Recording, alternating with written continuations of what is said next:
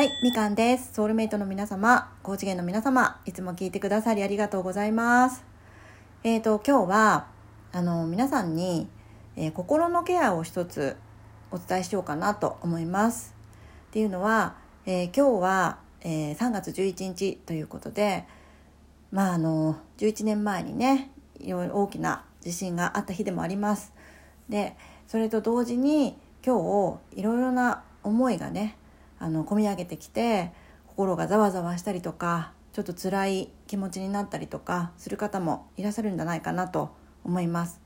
で、それからあとはね、あの、ここ最近大切な方を亡くされて、ちょっと気持ちがね、落ち込んでいるという方もいらっしゃいましたので、えー私が知っているあの心のケアの中の一つをお伝えしようかなと思いこれを収録することにしましたはい。でそれは何かというと、えーバタフライハグというものです。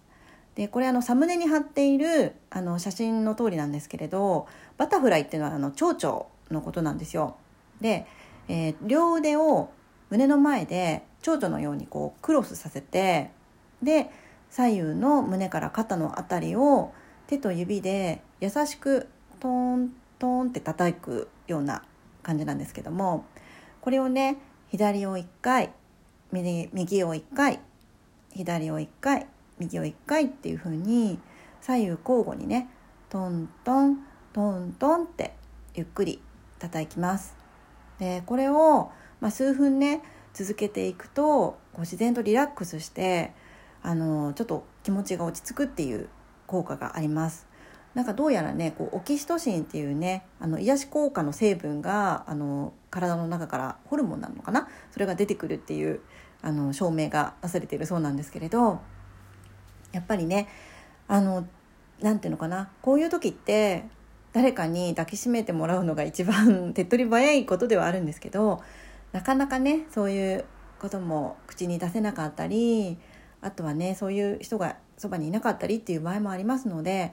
是非ね自分でこれできますからあの自分で自分をハグするようにしてこうトントントントンと肩のあたりを肩から胸のあたりをね優しく叩いて自分をいたわるような感じでやってみてください。そうすると少し心が落ち着いてきます。で、えー私はこれ実は知ったのはね最近でで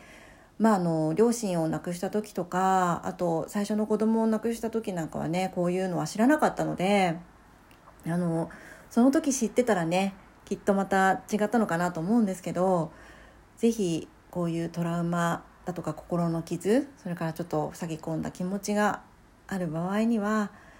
ちょっとやってみていただければなと思います。うん、で本当はね辛い気持ちとかはあの誰か人に話すっていうのが一番だと思うんですけれど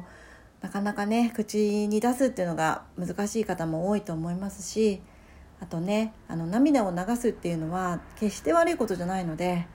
悲しい時にはもう本当に人目を気にせず涙を流してほしいなって思います。ということで今日はバタフライハグの紹介でした。ぜひぜひ皆様やってみてください。ありがとうございました。